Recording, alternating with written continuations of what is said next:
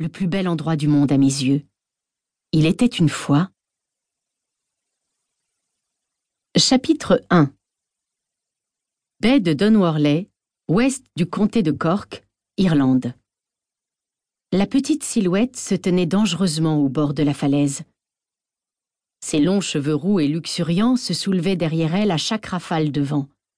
Une robe blanche en coton fin tombait sur ses chevilles, laissant apparaître ses minuscules pieds nus.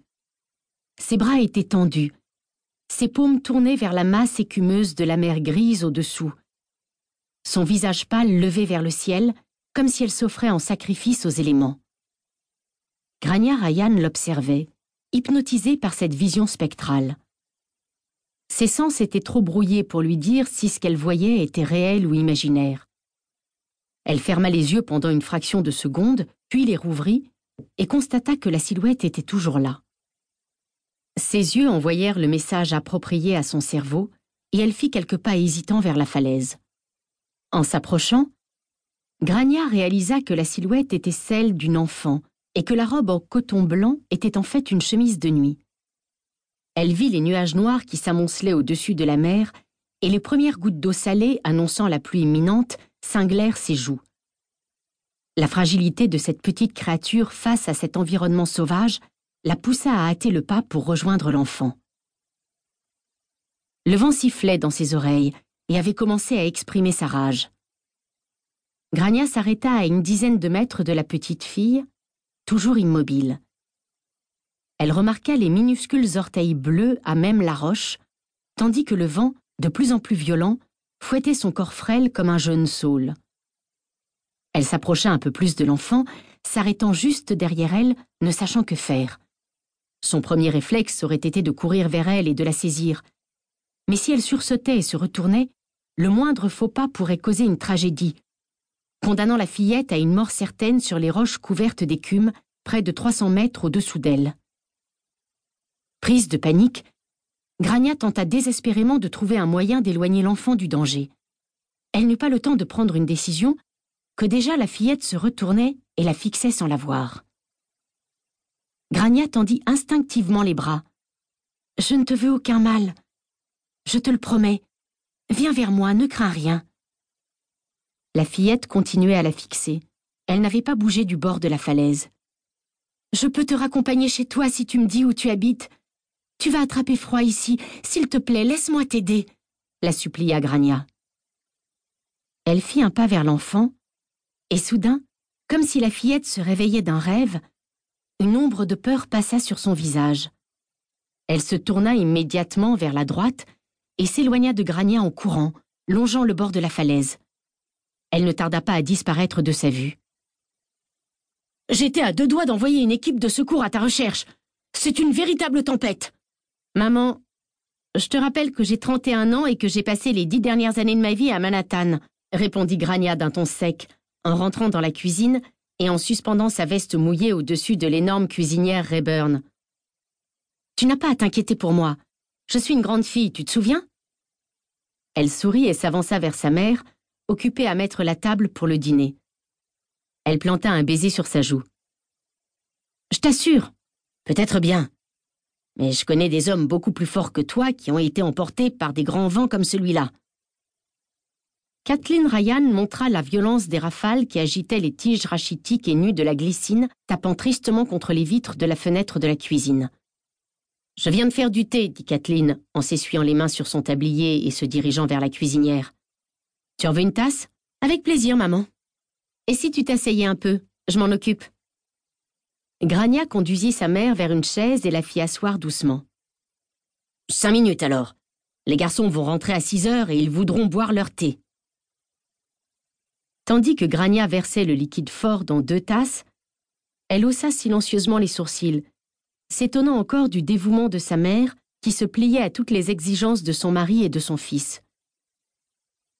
Rien n'avait changé depuis qu'elle était partie dix ans auparavant, Kathleen avait toujours fait passer leurs besoins et leurs désirs en premier. Néanmoins, le contraste entre la vie de sa mère et la sienne, où l'émancipation et l'égalité des sexes étaient la norme, la mettait mal à l'aise. Et pourtant, Bien qu'elle fût libérée de ce que la plupart des femmes qualifieraient de tyrannie masculine d'un autre temps, était-elle plus heureuse que sa mère? Grania soupira tristement en ajoutant un peu de lait dans la tasse de sa mère. Elle ne connaissait que trop bien la réponse. Et voilà, maman. Tu veux un biscuit? Grania posa la boîte en fer devant Kathleen et l'ouvrit. Comme d'habitude, elle était pleine à ras-bord de biscuits fourrés, de gâteaux au chocolat et de sablés.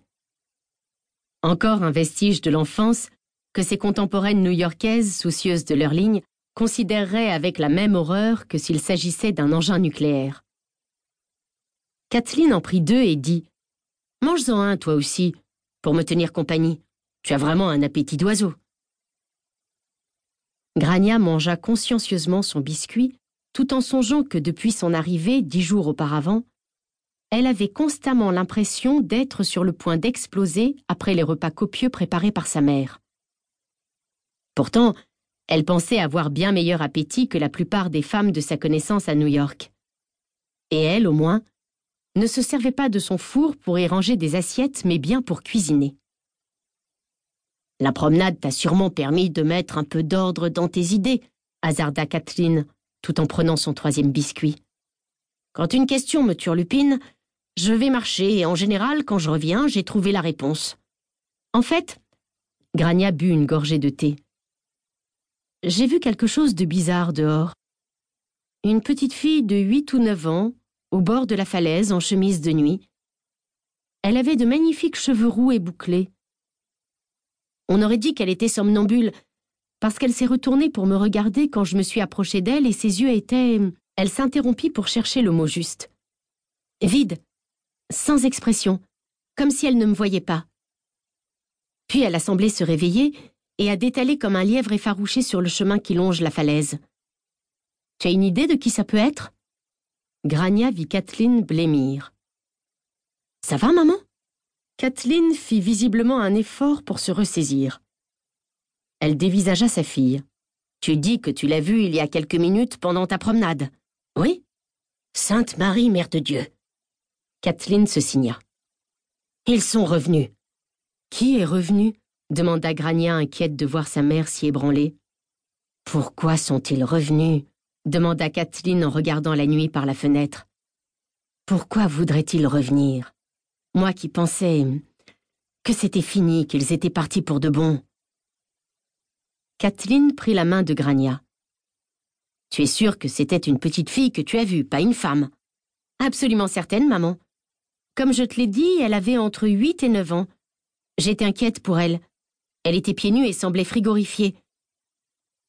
Pour être honnête, je me suis demandé si je ne voyais pas un fantôme. En quelque sorte, Grania, oui, marmonna Kathleen. Ils ont dû arriver il y a quelques jours seulement. J'étais sur la colline vendredi dernier et je suis passé juste devant leur maison. Il était plus de dix heures du soir et il n'y avait pas de lumière aux fenêtres. La vieille maison était fermée. Et elle est où, cette vieille maison? C'est Dunwarley House. La grande bâtisse déserte en haut de la falaise Juste derrière nous? demanda Grania. Elle est vide depuis des années, non? Oui, elle est restée vide pendant ton enfance, mais... Kathleen soupira. Ils sont revenus après ton départ pour New York. Puis après l'accident, ils sont repartis. On pensait tous qu'on ne les reverrait plus jamais dans le coin. Et on était bien contents, souligna-t-elle. Il y a une histoire entre eux et nous qui remonte à très loin. Bon. Kathleen donna une petite tape sur la table et se leva. Le passé est le passé, et si tu veux mon avis, tu ferais mieux de les éviter. Ils n'ont causé que des problèmes à notre famille, vraiment. Grania regarda sa mère se diriger vers la cuisinière et sortir la lourde marmite en fer contenant le repas du soir d'un des fours. Elle avait le visage dur. Franchement, si l'enfant que j'ai vu a une mère, je dois la prévenir du danger que sa fille a couru aujourd'hui. Elle n'a pas de mère, répondit Kathleen en remuant le ragoût avec sa cuillère en bois. Elle est morte? Oui. Ah? Et qui s'occupe de cette pauvre fille? Ne me demande pas comment ils se sont organisés, dit Kathleen en haussant les épaules. Je m'en fiche et je ne veux pas le savoir. Grania fronça les sourcils. Cela ne ressemblait pas du tout à sa mère de réagir de cette façon. Le grand cœur maternel de Kathleen